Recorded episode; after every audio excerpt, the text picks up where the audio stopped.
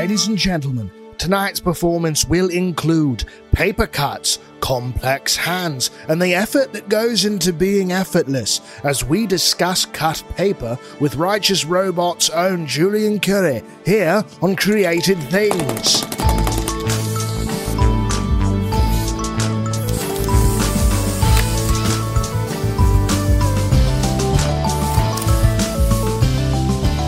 Hello, everybody. Good morning, good evening, good night. It's Created Things, the only podcast proudly sponsored by folding paper, cutting paper, doing things with paper, being essentially paper thin. I'm your host, Dominican priest, medievalist, one of them in training, one of them not. Uh, Father Gabriel Torretta. With me is my also host, um, artist, psychotherapist, guy living in Florida, Jacob Flores Popcak. How you doing?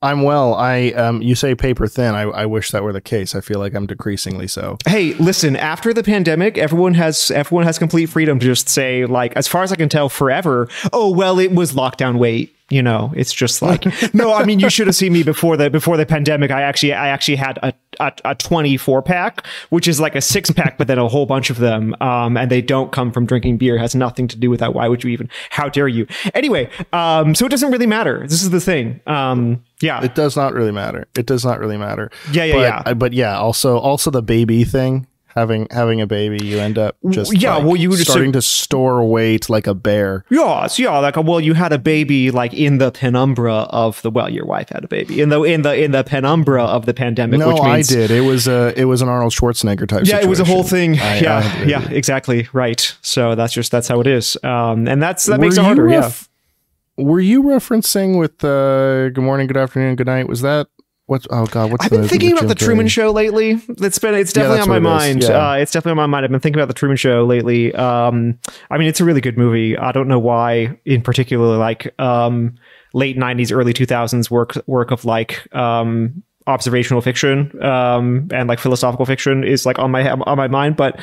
Uh, maybe it's all the cameras installed in my room. I don't really know, but um, I don't really know. I mean, I feel like, um, I mean, if I started telling you about them, you would think, oh, this guy has like paranoid psychosis, which I don't, because if somebody actually is filming your every move and reporting it to the government, that's just, um, I'm just talking. I'm just, I'm just talking. You know, just telling. As they as as I'm just telling as things the way that psych- they are. As fellow psychotherapists often say, um, just because you're paranoid doesn't mean they're not out to get Yeah, you. which they which they probably are. So um Yeah. yeah, yeah, exactly. Um but I did have I admit, uh I did have reasons for talking about paper at the beginning. You might have thought, did this man just I want to start talking it- about paper? um I assumed it wasn't completely arbitrary. it was not it was not completely arbitrary. Um I mean there were many nouns I could have chosen to speak about arbitrarily. Um whales, um, for instance, um small intestines. Uh these are some random nouns, you know. Um Yeah. I is random All of which I'd love to do episodes on. yeah, exactly. There's a random epithet. Uh, I was reading this. I was reading this German novel published in 1930 yesterday, and I discovered that um, that there's this incredible um, sort of like expression of uh, dis- either dismay and anger, or of like wonder, depending. Um, Kruzitürken, um, which is exactly as much fun as it sounds. Kruzitürken, um, and it's a portmanteau, which is where you take two two words and jam them together. Uh, it's a portmanteau of crucifix and Turk. Um, God. and it comes from I was just gonna say. I was just gonna say. I bet that a German novel published in the 1930s is totally devoid of any problematic content. Uh, well, this I is bet this was actually this is- totally safe Yeah, right. No, th- I mean this is this was a novel written by a, a, a man of Hungarian descent uh, who wrote in who wrote in German uh, and was a major dissenter. And he, I mean, he died in, in 1938, but like he, uh, Oh, um, okay. anyway, he, was- Okay, he's, good. he's an amazing man who was a really cour- cour- courageous novelist and stuff. But uh, but no, it's a portmanteau of of of, of crucifix and uh, and Turk, and it started in Austria in like apropos of the Turkish uh, un, un, unpleasantness in the 16th and 17th century, and I have no idea what it's supposed to mean, but there it is. It's just it's just two words jammed together, and they're absolutely charming. Um, anyway, listen. Speaking of things jammed together that are absolutely charming, I want. I want to talk about. We're interviewing a centaur today. We are, yeah, we are. Um, I want to, I want to bring in our host. I, I, I want to bring in our guest, uh, Jacob. You want to, you want to give us a quick intro here? Yeah, so so you know we we've been wanting to get this guy for a little while on the podcast. You know, you talk about cool things jammed together. He if they're name an art form, and he's probably excelling at it and making everyone jealous as he does so. Um, you can check him out through his studio, Righteous Robot. Uh, everybody, please welcome uh, my my friend our colleague Julian Curi. How you doing, Julian? I'm doing very, very well. Thank you for having me. This is my first podcast, so go easy on me. Oh my Oh, gosh! seriously? fantastic! This is amazing. Yeah. Well, I should have I should have warned you then. I guess maybe in advance that like uh, this is actually this is actually a strip podcast. Um, so after every successful joke, you know, the other people have to either take off or put on clothing. You know, it's, it's a little complicated, but um, Oh, but man, it's, I, I feel like yeah, it just we just want you to be comfortable. You know, in Oh, the ways that's that you be can be hard most 'cause it's- comfortable. If for once it's quite cold here in Los Angeles. It is not sunny Los Angeles. It is rainy deluge Los Angeles. So Wow, that, that's that good. clothes Yeah. rule will not work out well. Oh gosh! Wow. Okay. Well, this is going to be a short. Is going to be a short interview, but maybe.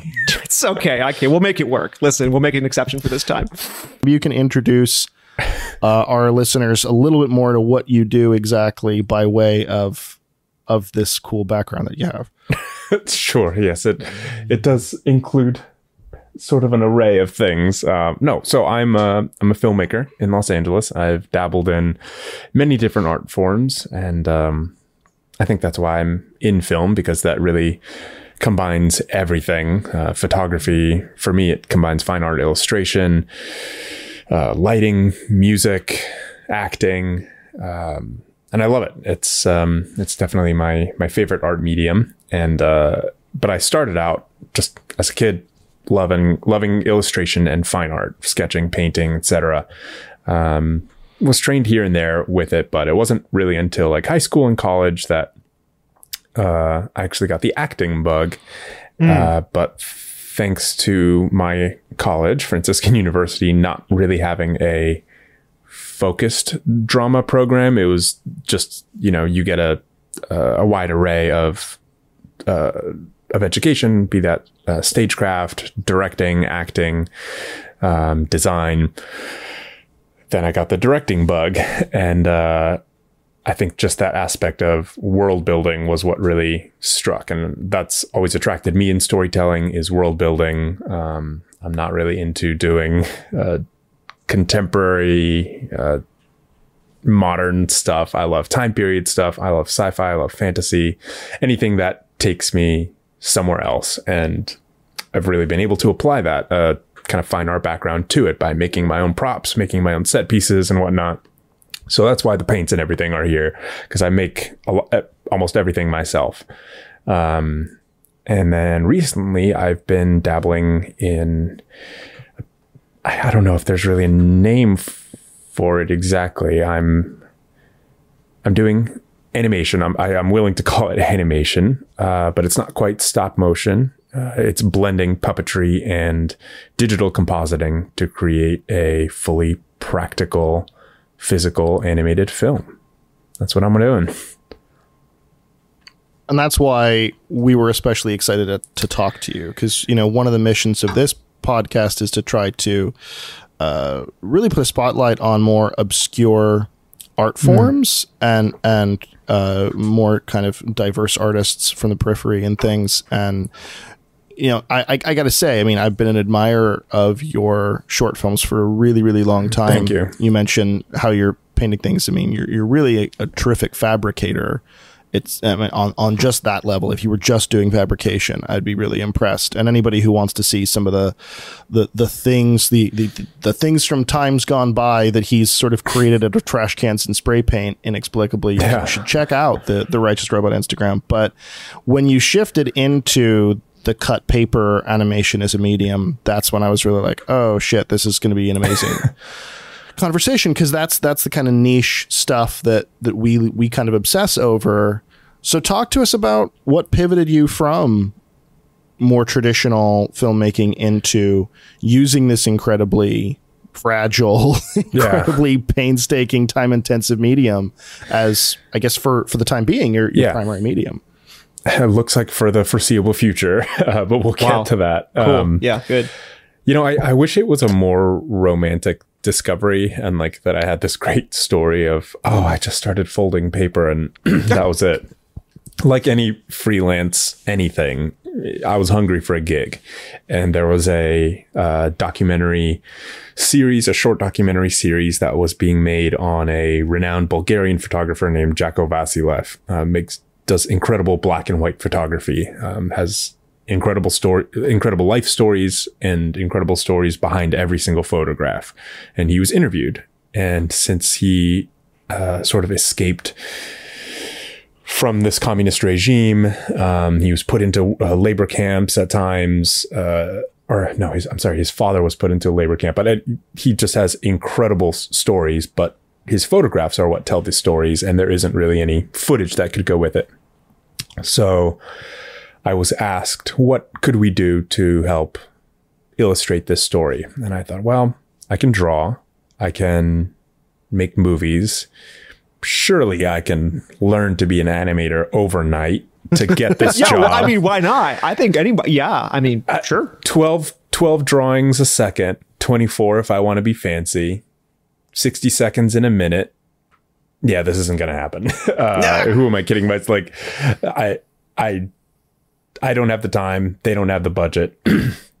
so I don't know. I was just Googling like uh, black and white animated art firm art forms and I stumbled on the filmmaking of the German artist Lotte, Lotte Reiniger, who did stop motion out of these shadow puppets. Um, they're all in silhouette and uh, just beautiful, beautiful work. And I'm like, well, the stop motion is pretty tedious. And again, the freelancer thing kicking in, it's like, I got to wrap this job quick so I can move on to the next one. I don't really have the time to luxuriate in this. So I pitched this idea of like, hey, what if I do like these silhouettes and the camera is the only thing that moves. And maybe from cut to cut, the poses change and your brain can kind of stitch what happened in between.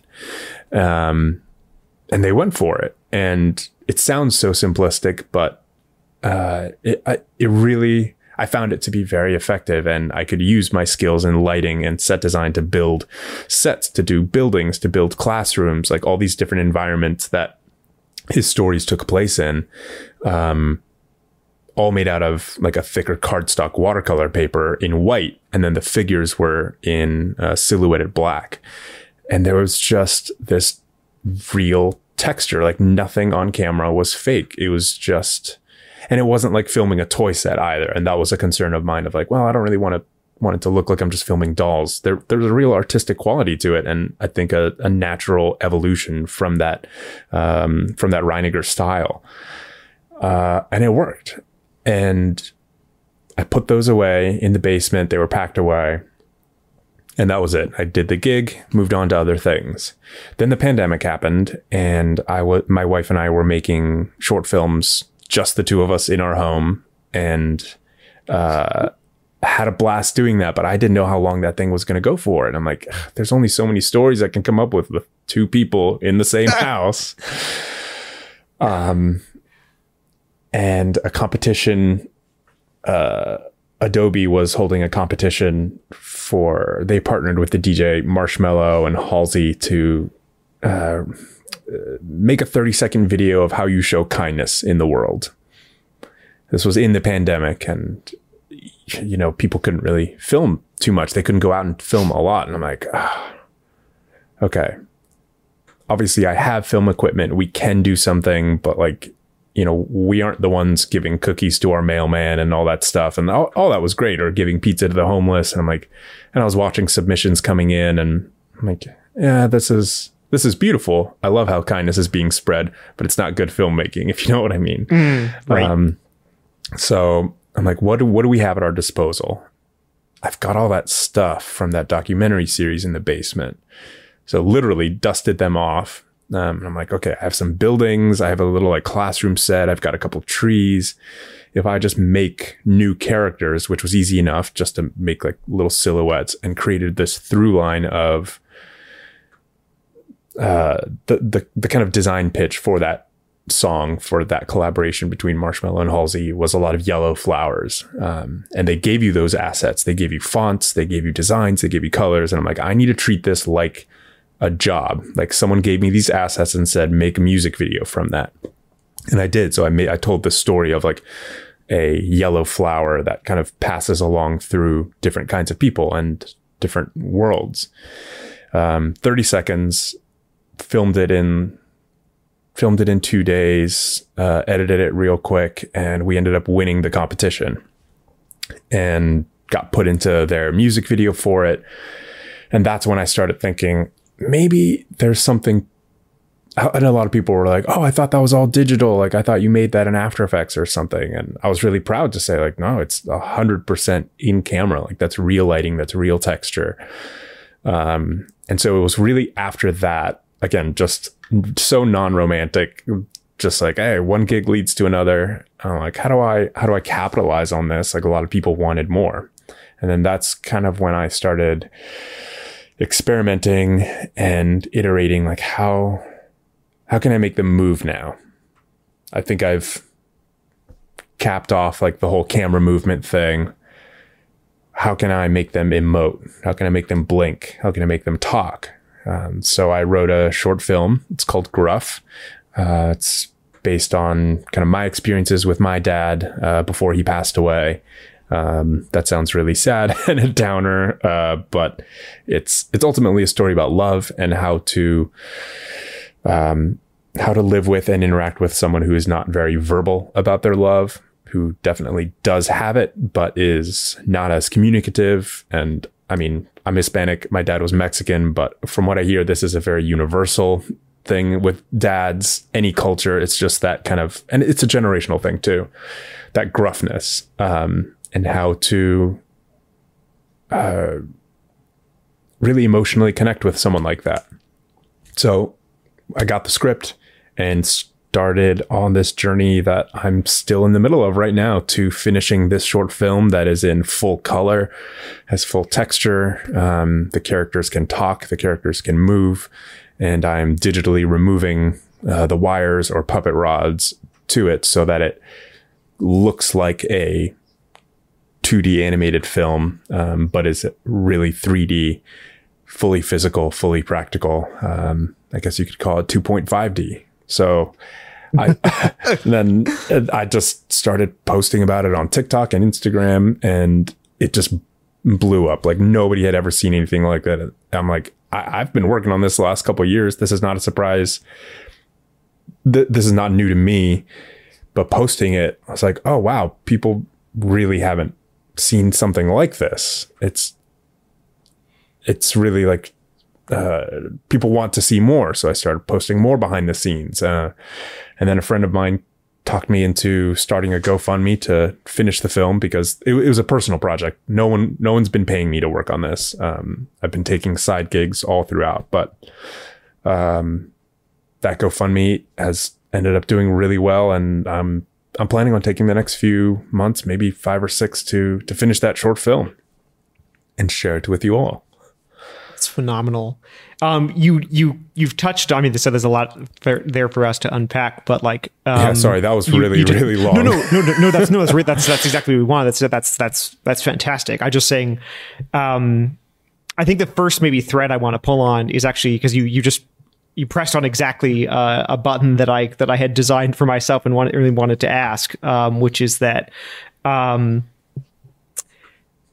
you know, because I, w- I was trying to think of like similar things, relatively similar things to your work that I've seen. Um, and, you know, everything I was coming up with was like various forms of stop motion, you know, mm-hmm. so either mm-hmm. like, you know, the kind of claymation Christmas specials from like when I was a kid or, um, yep. or, you know, like whatever early South Park episodes, obviously, because like we're talking paper here. Exactly. Um, uh, but then as I was thinking more about it, I was realizing like I actually can't think of, um, I can't think of anything I've seen that's this sort of like fully modeled, fully fully like what you're saying this sort of fully fully realized physical world that is like filmed with the camera and with the camera in motion but the but the paper still being essentially paper moving as paper does, you know, um, just augmented by um, like advanced puppetry techniques, basically in part. Um, so I so, but I, I guess I just want to press press on that a little bit more, which is like, to what extent are you? Is there a heritage here that you feel like you're you're drawing on, or that you like a like? Is there, are there other people's knowledge that you that you're borrowing from that you can use, or are you like are you forging every tool to strike every blow on the anvil or or where are you you know I, you know, it's funny that you, what was that word of like the mashing up of two things that you said Um, earlier? Oh Portmanteau. portmanteau, yeah portmanteau Okay. yeah Does, does that only apply to words? Like when you mash two words together, or can that be ideas and? it can be ideas yeah yeah yeah yeah. Okay, all so of stuff I, I I think that that's really my bread and butter uh, in Okay. art in general. Like I love, I love the concept of the mashup. Um, I think that's where the best art really happens. Um, be it music, be it food. You know, chicken waffles. Yes. Uh, country Mexican rap. Chinese food, which is a big Okay, which is yeah. a big deal in New York City. Mexican Yeah. Chinese food. I think like I don't understand this, but there it is. in LA too. Um, Okay, yeah, sure. and I, I, I love i think that with any art form when you just start playing with that and fe- it's like alchemy like something totally new is really going to happen and um and i love doing that so i don't necessarily attribute anything i do to i'm i'm somebody who's mashing things together. Um i didn't invent puppetry. I didn't invent paper art. Um but i think that i'm combining things that haven't been combined to this level before, um, mainly using, uh, you know, digital compositing to create something that is not, um, dare I say, embracing its, uh, how do I say this? A, a lot of practical filmmaking, there's like, there's a jank to it. Uh, or like you know the to the stop motion and it's like and it's cute because of that it's like oh they're really like sticky as they kind of move around and it's like well Or I remember like Aardman talking a lot about how they would intentionally leave the the thumbprints on Wallace and Gromit and stuff Yeah. to give it that tactility. Oh and wow. Yeah. okay. Yeah, and I think as audiences, we, um, I, I, I think that the the fingerprints are totally an aesthetic uh, decision, and I, and I love that and I appreciate it. But and, and they're a major studio, but um, you know, I've been to a lot of film festivals where there's animated films, and there's like a kind of forgiveness, or uh, you kind of like give them a lot of slack because it's like, oh, you like hand drew all this. Like, I mean, it kind of looks like shit. But you, you, but you like look at you you you drew this so like let's applaud that and like i don't know man. I, I have way higher standards. It's like well that's beautiful. I'm i'm glad you did the thing. I'm glad you you did you drew this or like you know you made something with the play-doh. I get it. But uh i'm i'm always striving for that like clean sheen. Uh you know we're competing animation wise with everyone's used to the 3D uh, Disney models, um, the, the computer generated stuff. And so, if I'm going to go into practical filmmaking, I really have to bring in that state of the art stuff. Like, I need to shoot this on really good cameras. I need to use, uh, I need to have very crisp, beautiful lighting. And so, you know, puppet shadow puppetry has been around for hundreds, if not thousands of years. So that's not new. But I'm removing the puppet rods. Again, that's not new. Um, you know, a lot of the uh, Jim Henson stuff uh, has done that recently, like with that that Dark Crystal movie on Netflix. Um, but Sure, you, you know, you you say the word puppet, and people think, yeah, it's Sesame Street, or you know, it's just like that that sort of thing. And I'm like, okay, how do how can I evolve that? How can I push past that preconceived notion of that word? You know, uh, oh, paper puppets or paper dolls, and make something that is very tangible and and layered and textured and unique. So another long-winded answer to a very simple question. I'm not inventing anything. No. I'm just trying to push my I'm trying to push my standards and I'm trying to push the standards of viewers to be like you can expect more from handmade animated films. They don't have to be and and mine are a little janky too, but there's a bit of that that I embrace, but like it can be excellent. Like we can continue iterating. Just because computers are around doesn't mean everything has to look like that. We can keep pushing this medium. Well, and there is an element to I think every person's art where they have to embrace their own unique brand of jank, right? Sure. Like that's this is sort of what finding one's style is, right? Like I had a professor Mm-hmm. in grad school who used to say like artists find their style when they try to draw something else and they're bad at it. And then everyone says, "Oh, what an interesting style." I love that. You know, I love that. right right so like there's there's some truth to that but but i do want to juxtapose that against this this personal kind of philosophy that you're proposing of of excellence and i'm not trying to you know I don't want to make us any of us sound too too snobbish with this. I mean, there there is a, a virtue and a beauty to just going out and creating something for creation's sake. But something I do admire about you and any artist who takes this philosophy is that you you you aren't okay with just stopping there. Like like you said, you do have kind of a higher standard for it. And and going back to the the competition video you did for for Adobe, where you know you were saying, I, I think you said it, it they were good stories, but it wasn't good filmmaking. Um, like that's that's something that's missing a lot, right? Especially coming from like a religious background, and this isn't exclusive to Catholicism, or Christianity at all, but um, most people are okay with the agenda or the or the the the moral if they want to be kinder about it or anything like that most people are okay with that carrying most of the weight.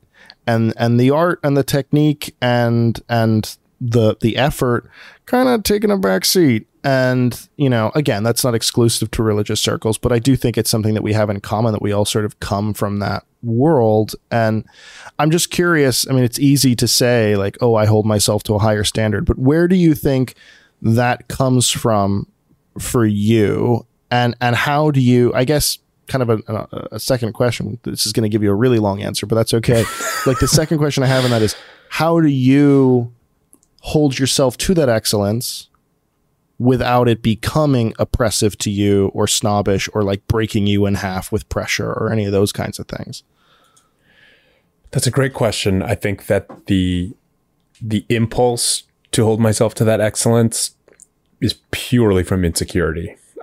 just got to be real. Like Solid. it- yeah. it- it just like being competitive or like I mean, you know, there when there was an art competition in kindergarten, it's like, I, well, I want to win that, so I'm going to work the hardest, not because I wanted to make beautiful art necessarily. So I think way deep down, there's just this drive to like, I want to be better and I want to work harder. I, that's that's the primal answer, but uh, the uh, evolved answer um, is uh, that you know we only get one life, and I believe that God has put whether they're gifts necessarily uh, uh, uh, in my heart, like God has put uh, these desires to or this attraction to art that only I can foster, only I can hone. You know, that's not that's not given to me at birth, even though my mother would tell you that. Um, hold, has held on to every drawing I've had, and many of them are are so terrible. But what what's present is like, wow, I drew a lot. It, I mean, my mom took me to holy hours um, very very often, and well, at first they were as a child, it felt like torture. Once she allowed me to bring my sketchbook, that's really where I could just iterate and iterate and iterate and iterate. And I was drawing saints, I was drawing the crucifixion, I was drawing all these things. Like, and again, not great, but it just it was quantity.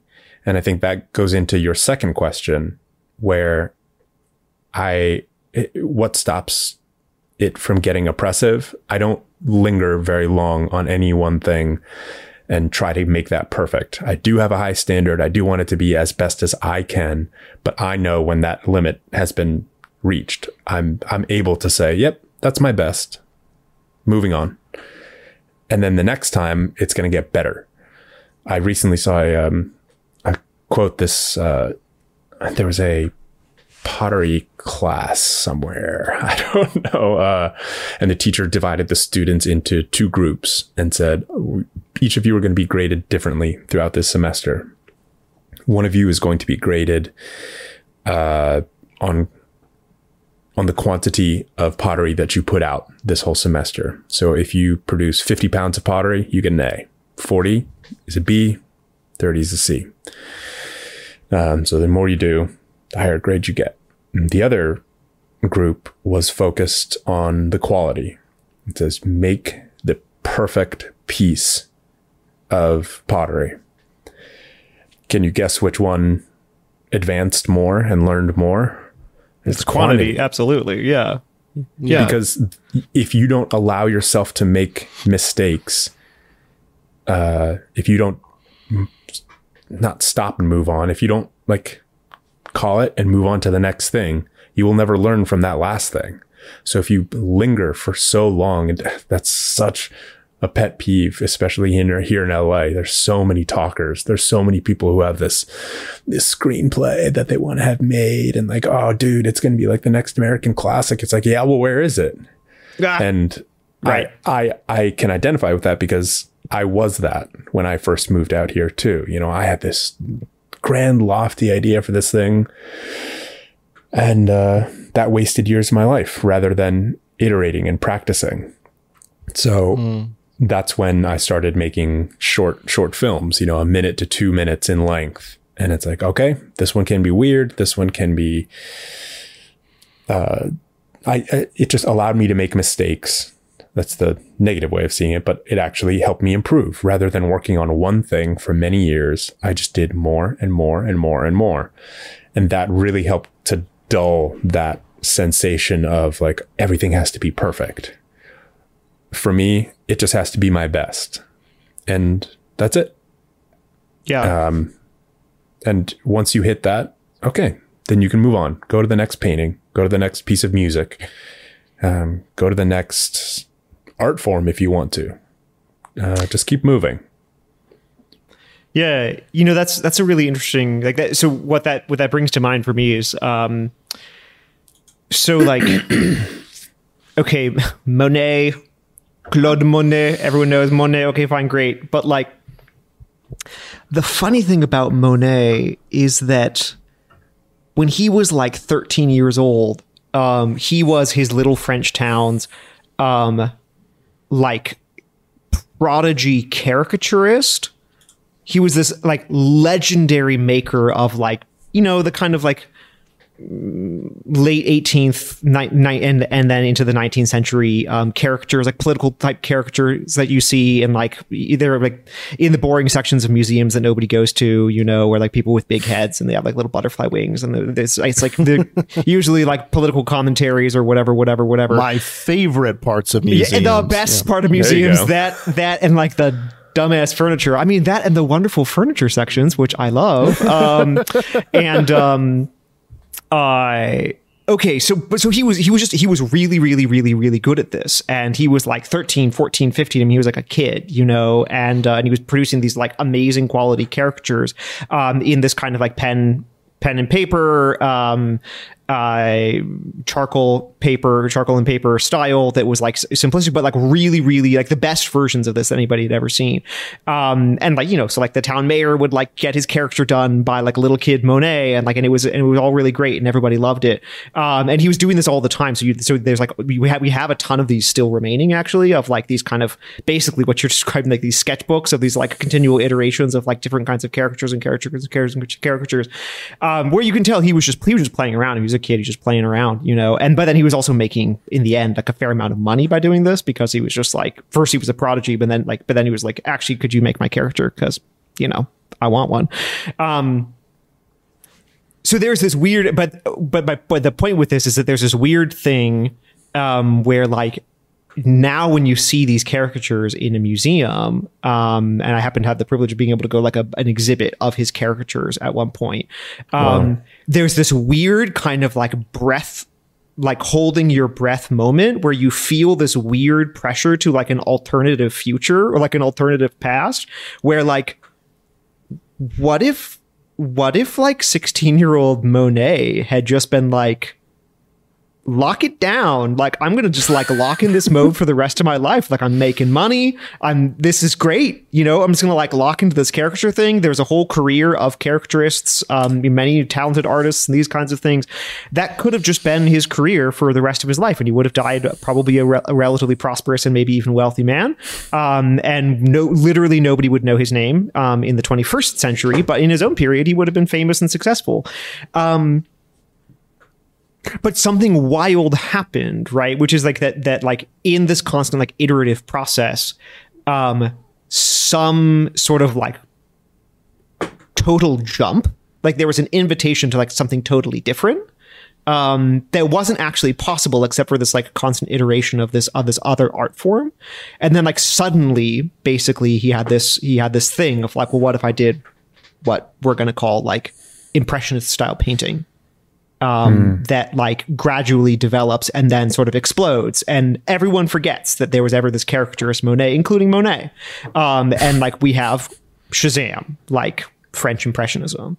Um, so there is this about like I, I just want to like underscore and emphasize that because I think that's such a beautiful thing what you were saying about that that like um you do these things and you do these things and you do these things and then like in some in sometimes in ways that seem like causally unrelated um, it, there can be like this invitation in life to accept this, like, or to press yourself or to like f- move into something that's like a quantum leap, you know, that seems to be totally unrelated to what came before, but in fact is actually only really made possible by the thing that came before and by being to like open to something new, however that might, might eventuate.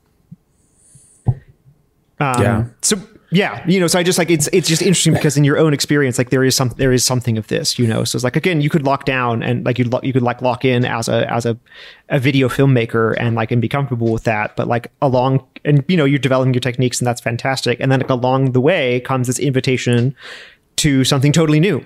And like yeah. you've accepted it and it's making fantastic work.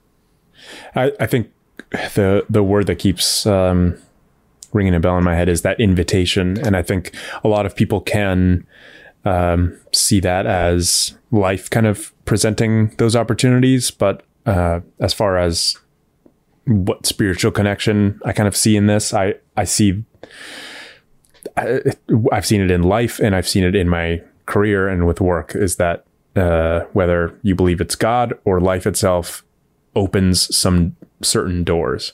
And I am very well versed in trying to open doors that are not for me. Um, or are just very narrow doors, or they're locked. They're not going to open just yet. And I have forced it and forced it and forced it again in life and in work. You know, I, I was pursuing acting for a while and I was, come on, man, I got to make that work, make that work. Well, those doors aren't, aren't opening as, as much as you want them to. But the second I started walking through the doors that were starting to open, they just more doors started opening after that. And I think that that you have to be in touch with that as uh, as a person and as an artist to allow yourself to stop struggling and to don't try and make something work that just isn't.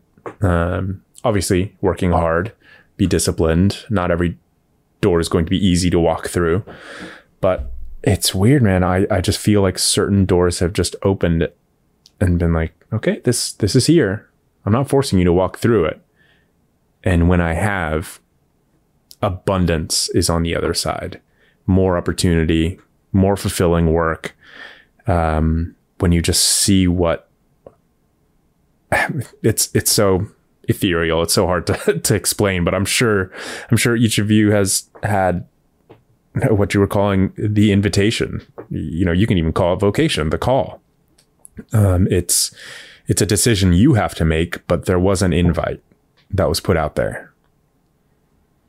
I'm really I really want to be able to pivot the conversation soon into talking about the, the tech, the specific techniques you're using with cut paper and the limitations and the, sure. the successes of it and all those things. But before we get to that, I mean, I just want to hit on something that I think is really important. That it's a struggle for a lot of artists that you're you're really touching on, which is that a lot of the time when you are having that kind of posture of of yes towards these different doors being opened, you know, you end up as you have wearing many different hats and in the sort of SEO powered version of the art world in which you and I, well, the three of us currently exist, that that can be a really frustrating thing, right? Because other people are very eager to label the kind of art that you do. I mean, in case in point, you know, just just for myself, right? Like I have um, theme park design buddies who when they introduce me to people will be like, oh, you know, Jacob used to be a psychotherapist and then he had a career change and is now doing art in the theme park world. And it's like, no, I've always tried to do both. like this is always both, right? Or or you know, people will say, "Oh, he's an illustrator," and then get mad when I post, you know, a, a branding package that I did for some company or whatever, right? Hmm. And like people are very eager to sort of label what your portfolio is, and when totally. you do more than one thing, it like it weirds them out because it weirds the SEO out. You know what I mean? It's hard to just throw all that on a business card. How do you personally balance? just being Julian or being Righteous Robot and not being a graphic designer, a illustrator, a filmmaker. Oh man, that's tough. I, I, you know, I've gotten lucky that the doors have just kind of opened themselves, and I'm, I'm not having to go to knock on them and say, "Hi, I am a blank."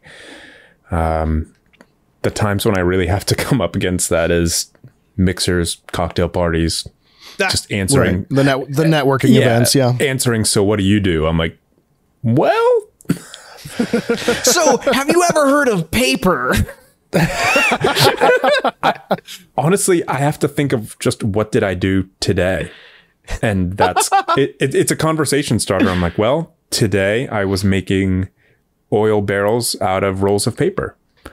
Uh, today I was animating for a documentary. Today I was doing this. Um, I never say artist just because I that can be so pretentious. But I mean, this is all art. Um, I generally just say filmmaker. I'm an artisan. I'm a craftsman. I I think filmmaker kind of allows me to encompass all those things, and then I let the job or the person kind of figure out more from there. Um, mm-hmm. You know, every job has different needs, and I can bring uh, I can bring various skills to that job, to that assignment, and I kind of let the job dictate uh, uh, what I what I can offer and bring to the table. So, you know, I, I make my own films in my own time, but when I'm on another job, you know, I don't have say on the edit or as much creative as much in like the final product. It's like, okay, my, my stuff is just a piece of that final product. Um, and I will, I will offer what I can. So I, I always allow myself to have my life experience, my various skills just as tools in my tool belt. And as a filmmaker, as a freelancer, those are at the client's disposal should they need them. You know my my experience in this my insight into that. Um so yeah i just see them all as oh the the fancy way would be different colors on my palette. That Ooh. it's like th- these are things that can help bring your piece to life and that i can bring to the table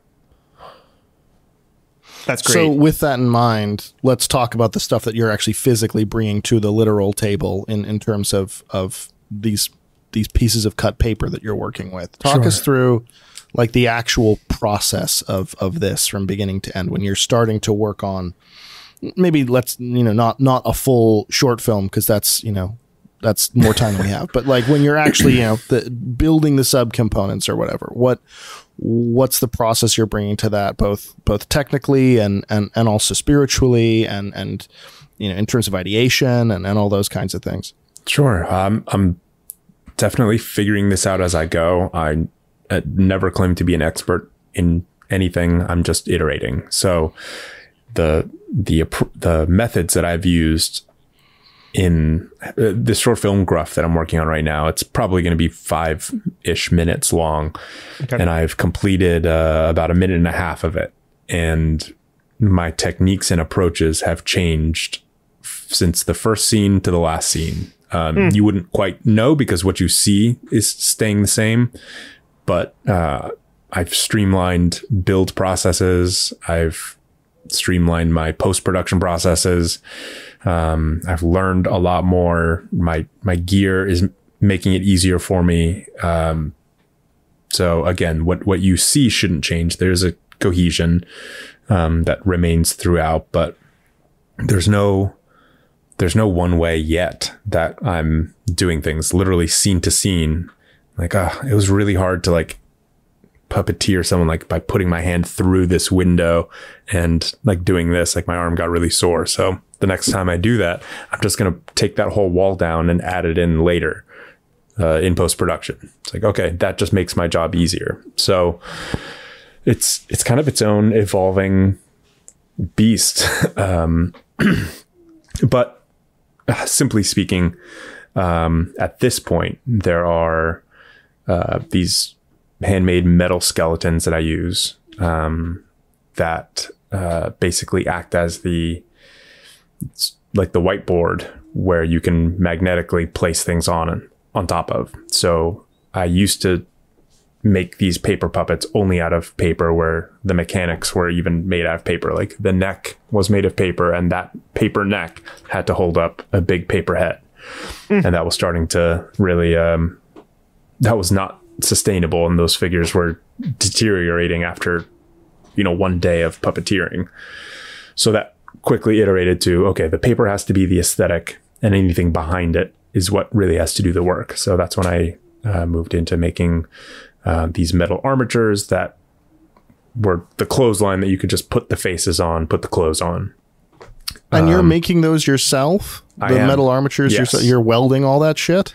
Uh, I'm not welding. It's just cutting them. Like, uh, you know, you get a good pair of tin snips and it's like cutting wrapping paper. Um, Oh, really? Okay. all right. Okay. Oh, yeah. So, yeah, you get these sheets of, um, I think it's like 26 gauge steel from Home Depot or something, tin snips, and you just make thin strips. I have like a metal puncher, screw them together, um, just nuts and bolts. And um, what's really cool about that approach is that and th- I'm kind of borrowing from the stop motion world as well, and a lot of um like Laika and Aardman and stuff post so much cool behind the scenes footage for a lot of their films that I just, oh man, I, I drink that up. And what's cool is that you can like loosen and tighten certain joints. So if their legs have to be like totally mounted to the ground, but you know, this arm is what's doing the emoting. Since now I have those on nuts and bolts, I can loosen the wrist to be super flexible, the uh-huh. elbow to be a little bit more, a little bit more rigid, and then the shoulder to be the most so that I can get this kind of motion if I attach a rod here, but the rest of the body can stay still. Whereas if, it, if everything was made out of paper, everything has the same like pliability, which didn't give me a lot of like performance control. Um, so yeah, the that metal structure allows for that, but also magnets have really uh, become a huge part of the workflow. Like a lot of the stop motion ones, like they they screw them into the ground, which is great. That's very uh, secure. But um, the ground of all of my sets, I take one of those sheets of metal, and it's I, I use that as the ground and then put like the textured, whether it's a carpet or like a wood floor on top of it. And their feet have really, really, really, really strong like earth magnets on them. So I can just pop them onto the set and they're locked on. Okay. and It's easy Okay. to uh, move them around. And the puppet rods that I use are sometimes just like extendable uh, magnet. Like it, it's for catching screws, like in the back of your uh, workshop or something. Um, but since there's metal like on the back of their hand or like on the back of their head, I can reach down into the set and kind of puppeteer them that way um, with magnets. And that's kind of the how I'm doing it now. That might change for the next scene. I don't know. Um, Is there a particular kind of of paper you're using, or or what? Like, what are you like tactile or textile wise? What are you choosing for the for the stuff that people actually see? Primarily watercolor paper, um, just Okay. the basic stuff from your average uh, arts and crafts store. Um, it's like the Strathmore watercolor paper. Um, yeah, it's just got it's got a really pretty texture when you see it in close up on camera. That um, not the crosshatched side, but like the smoother side. I don't know. It almost looks like the pores of skin or something. But then I use the reverse side that has that like weave texture that watercolor paper has for if I'm doing clothes. So I'll paint that and like it kind of mimics the weave of actual fabric. Um, but then, you know, places like Michael's or, uh, whatnot have like a whole paper section that have fun textures. Like some have glitter or, um, just, I don't know. I'm always on the hunt for papers with different textures, but um, the main bread and butter for most of this is that watercolor paper because it can be it can really be bent into shape. Um, it, like it's pliable, but it's still firm. Um, so that's the faces, the hands, like most of the body parts, stuff like that. Yeah, I love that there's um I mean the material character of the thing itself is like shaping some of the p- possibilities of, of the art form and its like storytelling techniques um which is a which is a really interesting thing you know like one thing that i mean you you alluded to a little bit at the very beginning but like you know an obvious question for for anybody just because everyone's so used to like oh yeah I, I did this like fully digital thing and then like added some some post some some you know paper effects afterwards or whatever um uh which is not to not to make fun of. Um jacob does a, does does a lot of this stuff for our aesthetic which is like super amazing uh, and i love it you know? Um but like i but there you have different like there's different um there's different limitations that are create that are like creating the structures of possibility.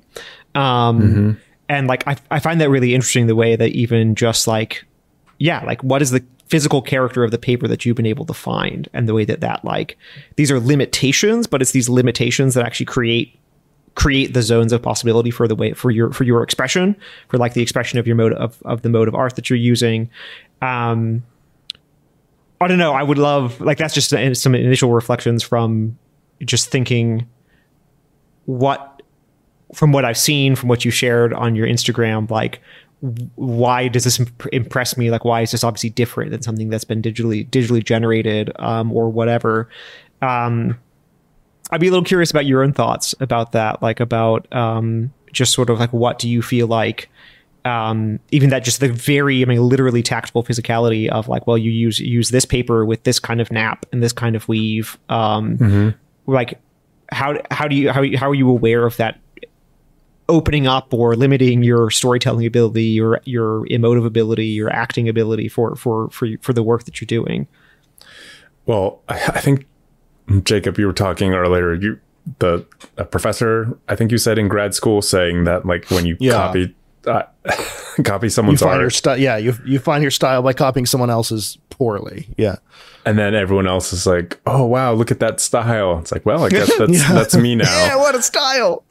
that is totally the mentality for this project because I I look I look at these studios that create the beautiful stop motion work and they 3D print every single facial expression, you know, 12 3D printed masks per second that show this- man, look at that the range of expressions that they can do and like the camera moves that they can achieve and even in the building of these puppets, it's like, well, they're not fully 3D. It's like that 2.5D. Um, cause like I, I kind of round their faces a little bit so that you can catch light and there's some, some real shadows. It's not just like a drawing that I'm putting on camera. But starting out, there was so much insecurity of like, oh, I'm so limited. Like, this is cool. And this is before I showed anybody anything while I was still just sitting at this table. Like, what am I, what am I doing? Is this dumb? Like, has anyone done this before? I don't really know. Just folding things, looking at how they behaved in the light. And for example, like with hands, I'm like, well, the hand is such a complicated thing. And, you know, I've got, I had some, um, some like dolls and references when I was storyboarding the whole thing to like pose them. And I'm like, "Ah, I wish I could like look at the hand of this action figure that I was using as reference. Like how, how easy would it be to like just have an action figure hand for these figures. Like it's fully 3D and I can get that full. So the limitations that I felt the most were that lack of depth and that lack of uh, dimensionality that I r- worked really hard to work that depth into layering what the eye saw, what the camera saw, and accentuating that with like really nice lighting, showing like, okay, there is, yes, this is paper, but there's so many layers to it, even within the face, like working from the outside, like the lips are one thing, then it's the face, the nose is a separate piece, but then that's cut out and then there's an eye plate behind that. And if it's a female figure, there's eyelids that have to go behind the eye plate, but the eyelash has to go over the face plate. And engineering all these layers to be like, all right, yes, it is flat and it's paper, but I'm really going to try and push and get as many layers as possible through it. Um, and so that that amount of iteration came from my insecurity with the limitations because I was so uh, frustrated. Like I just want to pop this hand off the action figure and put that in the movie. And when I was in the early stages of all this, like I I made um I, am definitely like Sid from Toy Story. I've always uh, been like taking toys apart and stuff, and I had this toy collection that, like I said, I was using to kind of like uh, to help me illustrate the um, the storyboards for this short film. And the heads I made out of um, uh, clay, like the baking clay, like just so I could see like what, Sculpey. yeah, or- exactly. Yeah. Um, so I could see what they looked like in three dimensions and do a turnaround and stuff. And holding that, I'm like, Ugh, how how much easier is it to just have an actual three dimensional head? Like, because because my characters, if they have if they turn completely to the side, like the illusion is broken. So my front facing puppets can only do a little bit like this before I have to, u- to make a whole nother puppet that's in profile. So I'm like, that's like three times the work. I need a puppet that's facing this way. I need one that's facing this way, and I need one that's front. Maybe even some three quarter ones. So I'm like, oh, this is, is this a silly solution? Like it would be so much easier if it was one three dimensional head that I just puppeteer to do that. And it turns out that people really dig this 2.5D thing and like that that flatness and depth like is what makes this unique. These aren't it would be so much easier to animate an action figure that is fully 3D. And they sell like doll clothes and all that stuff like in that scale and I'm like, "Oh my gosh, I could order uh, furniture pieces. I can order plants that are in that scale. Like it would be so much easier for me. But if I decided to go down that path, maybe people wouldn't be as like emotionally invested into it because it's just dolls and action figures on a set. And there's nothing wrong with that, but like I accidentally stumbled into this well, I guess I have to make every freaking blade of grass in this movie. If there's a tree in the distance, I need to make that tree. And I need to put the same like love and attention into a book that is on a shelf in the background of a shot as I do to the eyes of the main character.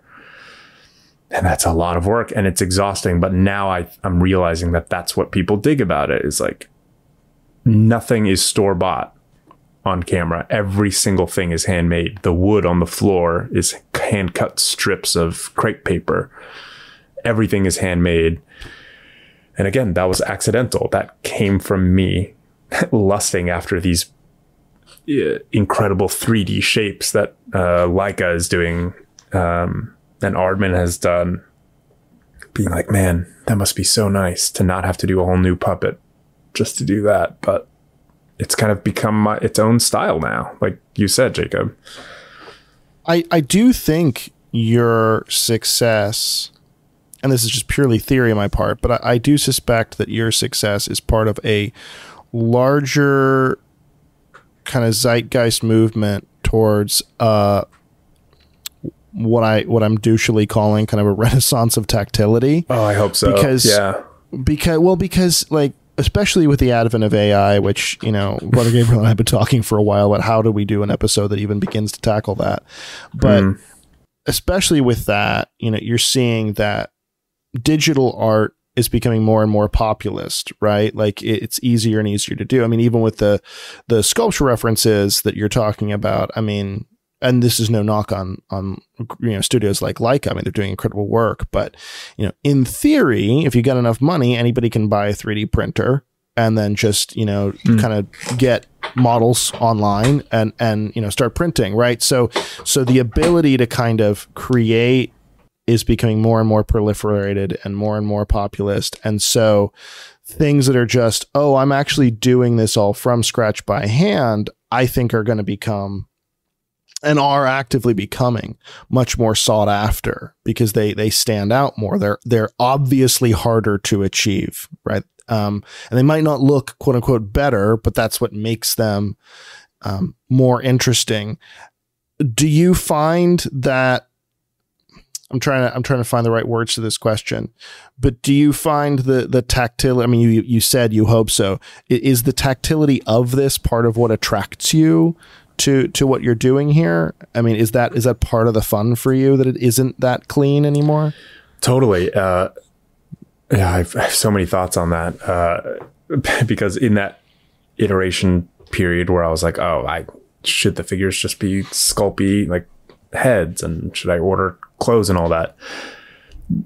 Phase two was okay. I'm going to hand paint all uh, watercolor paper, um, like all my turnarounds, all my angles, scan them into the computer and rig them in the computer. So they were all still going to be hand done illustrations, but um, I actually had committed weeks to doing it that way, thinking that I was going to bring all the elements and layer them in the computer.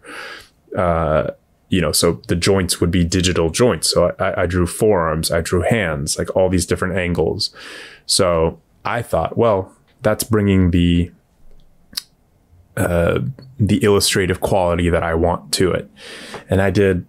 I didn't even do a motion test. Uh, there's there's a scene that uh, in the short film that shows a bunch of photographs on the wall. So I have to go in and make every single one of those.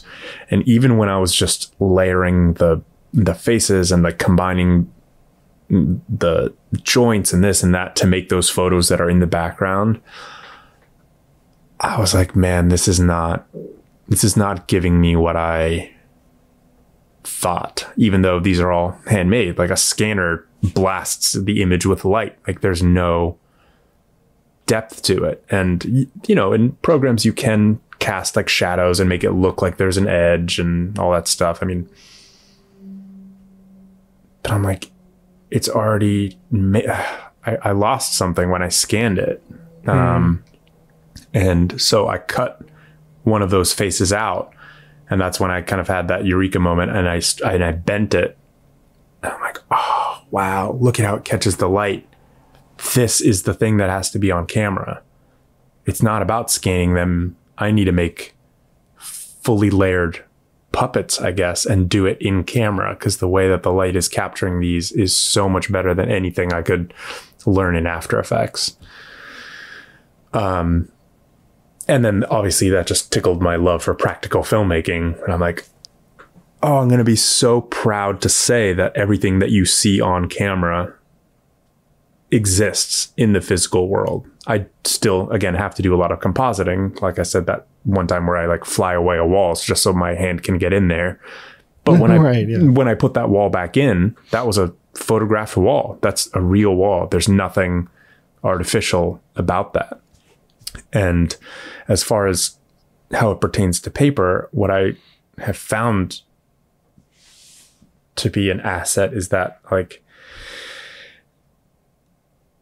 paper is something that we interact with pretty much on a daily basis, whether it's in your mail, what your Starbucks cup is made out of, your napkins, uh, paperwork at work, like uh, more so than even clay. You know, I haven't touched clay since I was a kid, really, like Play-Doh or plastic, or I, I guess I made those, uh, plasticine heads uh, or uh, those clay heads, but um, that's not something that people really have lying around too much. So mm-hmm. as far as paper specifically goes, it's like, oh wow, that's made out of the stuff that I interact with every day.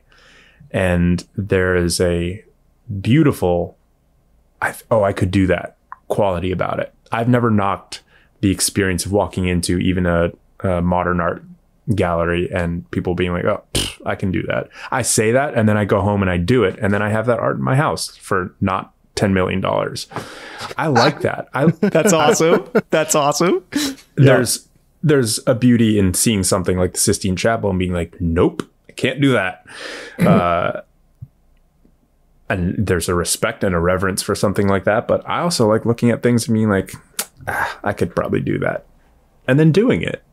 It's it's really fun, and I think that that is what has always attracted me in just filmmaking in general. You know that peaked in the like mid to late 90s early 2000s kind of ended with lord of the rings in my opinion um, of just like oh wow that's like real armor. Like i can reach out and touch that. Like that's a real orc in a prosthetic mask. Like i'm watching a filmed event. Of course it's all fake but like i am watching a photographed event.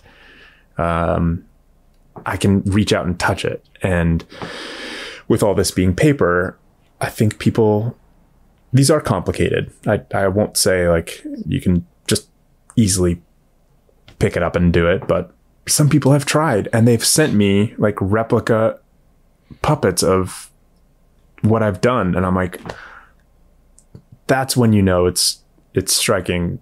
That's when you know you've hit a gold. It's like when when a fan can is reaching out and being like, hmm, I can make that. And this girl in Japan sent me a video of like a replica puppet of in the movie My Dad. Um, and she was doing like the little blinking mechanism that I did. And I'm like, "Ah, that that's what art is about. It's not about the gatekeeping. And that's why I'm really trying to share my process. And people ask, Oh man, you gotta patent that shit. And I'm like, no, it's the story is what's unique to me. And yeah, my approach is, I guess, kind of new, but someone's going to take that and run with it and make something way cooler. And then I'm going to steal that from them. And then someone's going to steal that from them. And then we all, the advantage of that is we all get better art in the long run when we share. Um, I don't want to go to my grave with these techniques because then they'll never evolve. So I think it's so cool that people feel like they can reach out and grab it and start folding and like coloring and making paper puppets of their own. Um, cause that's how we get new, that's how we get new things. Yeah. I think that's really cool. And like, you know, one of the uh, you know, you were reflecting earlier about like sort of like coveting these action figure hands because they're just Yeah. like because hands are just like so impossible, you know. Um I um I, I just I just read this this this is uh novel by a um I think he's an Austrian writer named Thomas Bernhard um called The Old Masters. And uh in it like they're one of the characters is like sitting in sitting in um the, the famous art museum here in Vienna uh which has all these old masters in it you know? And uh and he's this sort of like like um crotchety old guy. And like he's just like complaining about all the old masters and like tearing down their reputations. And one thing he says is like, in this whole museum, like you can't find a single person who can paint a hand. He's like, you will go through the whole museum, you won't find a single hand. You know, you'll just find a bunch of like weird appendages. And it's like, okay, um, which is hilarious. Uh, but it's great to like emphasize like just how incredibly hard hands are for like any kind of reproduction because they're just really that hard.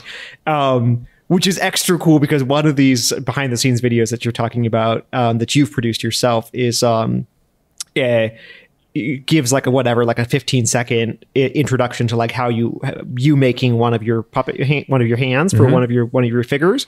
Um uh, which is marvelous. Like it's marvelous to see like all this just like the painstaking labor and the detail and the way these things work. And of course like I mean, it it looks like an like a puppet hand, you know, like a drawn puppet hand. That's the whole point. It's not supposed to look um naturalistic. Stylized. Yeah. Yeah. it's stylized. It's it's it's yeah, it's mannerized, it's stylized. It's not supposed to look like a photorealism kind of thing. That's which is great. I'm glad it doesn't. That would be creepy, actually.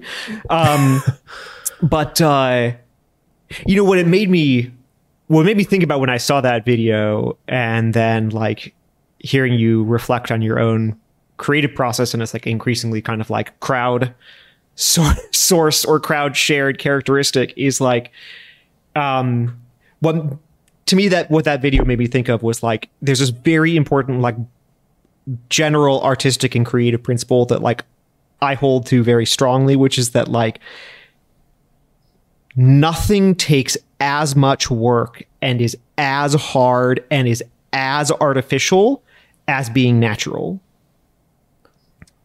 Because like those hand like the end result of that hand looks like so natural. Like it looks so natural. Just like, oh, it had to look that way. Of course. Like Oh, it's got these Okay. like these like sort of the joints and the shadows and the textures. You say like, oh, that's just the totally natural way. If anybody was going to make a hand out of paper, it was, of course, it was going to look like that. Um, but this is the result of like for it because that's the that's the artistic moment like that's the connection whether it's like music or whether it's visual art or whether it's a hybrid medium like what you're working with like that's where you know you succeeded is when somebody looks at it and says like well of course it- of course it has to look like that well, Oh wow! Of course it has to look That's- like that. That's pretty cool. It's like taking it's like taking three hours to make your hair look like you just rolled out of bed in the morning. Yeah, exactly. Like, oh, I just, oh, just, oh, just, it just looks like this. It just, you know, I just wake up like this. You know, yeah, exactly. Yeah. Like nothing, No, but nothing, there's- there's- nothing is as hard as totally being right. natural. You know, and like, I mean, I like, you know, I'm a preacher, and like, and this is something I think about a lot with preaching is that like. Every everyone says to or most many people, most priests and uh, deacons would say to themselves like, "Well, I just want to sound natural when I'm up in the pulpit," and they think that means without artifice, which is the falsest possible thing because it Oh, takes the most it takes the most artifice and the most skill to be able to like harness everything that a human being can can produce so with such skill um, that it seems as if it just came out that way. I was like, well, of course you had to say it that way. Of course you had to articulate the joints that way. Of course you had to draw it that way. Um, it's just so natural. Yeah, no, that's that's uh very honored that you uh, that you feel that way. I've I've never thought about that as like a possible end goal um, to make something look effortless. I I think as someone with very curly hair, Jacob's uh, analogy resonated with me. uh, you're like, oh man, shit takes work. um, exactly. no, that's that's fascinating because, and I think a lot of people get intimidated when they see it and are like, "Oh, that's so natural." Like, of course, that, that phrase that you're saying, like, of course, it had to look like that. And a lot of people see that or experience that possibly by listening to a sermon, listening to a great uh, work of music. I'm like, I could never do that. And that's why it's so important for me not to gatekeep and to share that, like, I am still figuring this out. Um, the hands in the first scene were not made that well, but now I can do it really quick and easily. Um, and like it, it is a process, and the only way that you can get to that natural, like oh, I woke up like this kind of thing, is by practice and and playing and experimenting. Um, especially, and I, I know you guys talk about art uh, a lot and in and in various forms. So I think that this applies to everything. Um, kind of going back to that smashing things together uh, mentality that we were talking about earlier, um, but also that sense of play. Like, just try it. Yeah, try it upside down. Try it in that like god awful color because it might work. Try that weird texture. Um, try that dissonant note uh, when when you approach things to just confirm your own bias, whether that's you know politically, culturally, and in this case artistically, of like, well, I just want the hands to look like this. You will only ever seek out work that confirms your ideology. But if you're okay putting things like turning things upside down, you have no idea what you can discover. And that that was that moment for me of taking all these scanned images that I had done, cutting them up, bending them, and being like, there's a strange beauty to this. And I never would have done that if I had kept forcing that closed door, that locked door. It's like, mm, this isn't really working. No, I'm going to make it work. I'm going to make it work. Cut it up, fold it, uh, turn it upside down, and something beautiful might be waiting for you on the other side. That's that open door. That's amazing. Yeah. I um uh, as always, um, even thinking about the absolutely cutting edge, like brand new stuff that you're doing, um, makes me think about the 13th century. And um, one of one of my favorite early Dominicans, a man named Humbert of Romans. Uh, he was not Roman, but he was from Romain. Uh, uh, he wrote he, wrote this uh, important treatise on. He's a Dominican, right? He wrote this, this like great treatise on preaching uh, in like the 1250s, and in it he says like he's like, why isn't he's like all of all these young all you young turks like you don't want to um everyone wants to be a great preacher but they suck and why is that and he says because like he says nobody learns latin except for making a by making a ton of mistakes and so nobody can be a great preacher unless he makes a ton of mistakes and is willing to keep falling and then eventually become good. And like i think this is just a thing more broadly considered you know?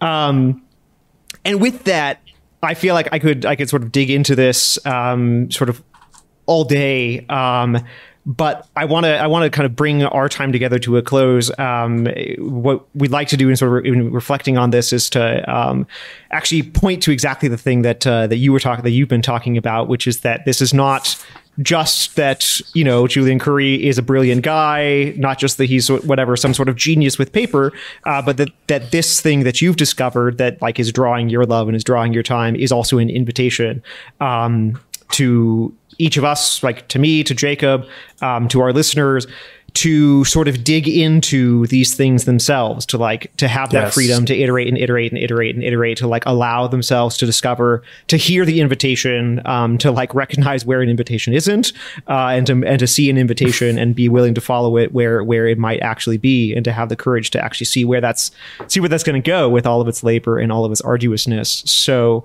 um, so I'd say for everybody who's listening, um, definitely check out Julian Curi. Um, check out his, his Instagram at at righteous robot. Um, check out this amazing work uh, that he's doing. Um, check out this awesome GoFundMe. Um, and Gruff, yes. Gruff at Yes. GoFundMe, um, uh, which is almost its goal. So just push it over, push over that last little limit. Um. But above all, like, um, think about the things that you're doing. Think about the think about the things um, that attract your interest that have drawn your heart that that like make you want to just keep getting your hands in it and on it again and again and again and again. And see see where that will lead you. See see where it will press where you can press your luck and what doors will open what invitations you can hear and what new things that you can do. So with that go forth and create cool things. Amen. This has been Created Things, a production of Art, Soul, and Mind, hosted by Jacob Flores Popcak and Father Gabriel Torretta, produced by Kyle Meineke and Jessica Flores Popcak. Theme song by Federico Carranza. For more on this podcast and the artists featured, follow us on Instagram at Created Things Podcast and subscribe on YouTube, Spotify, and wherever fine podcasts are streamed.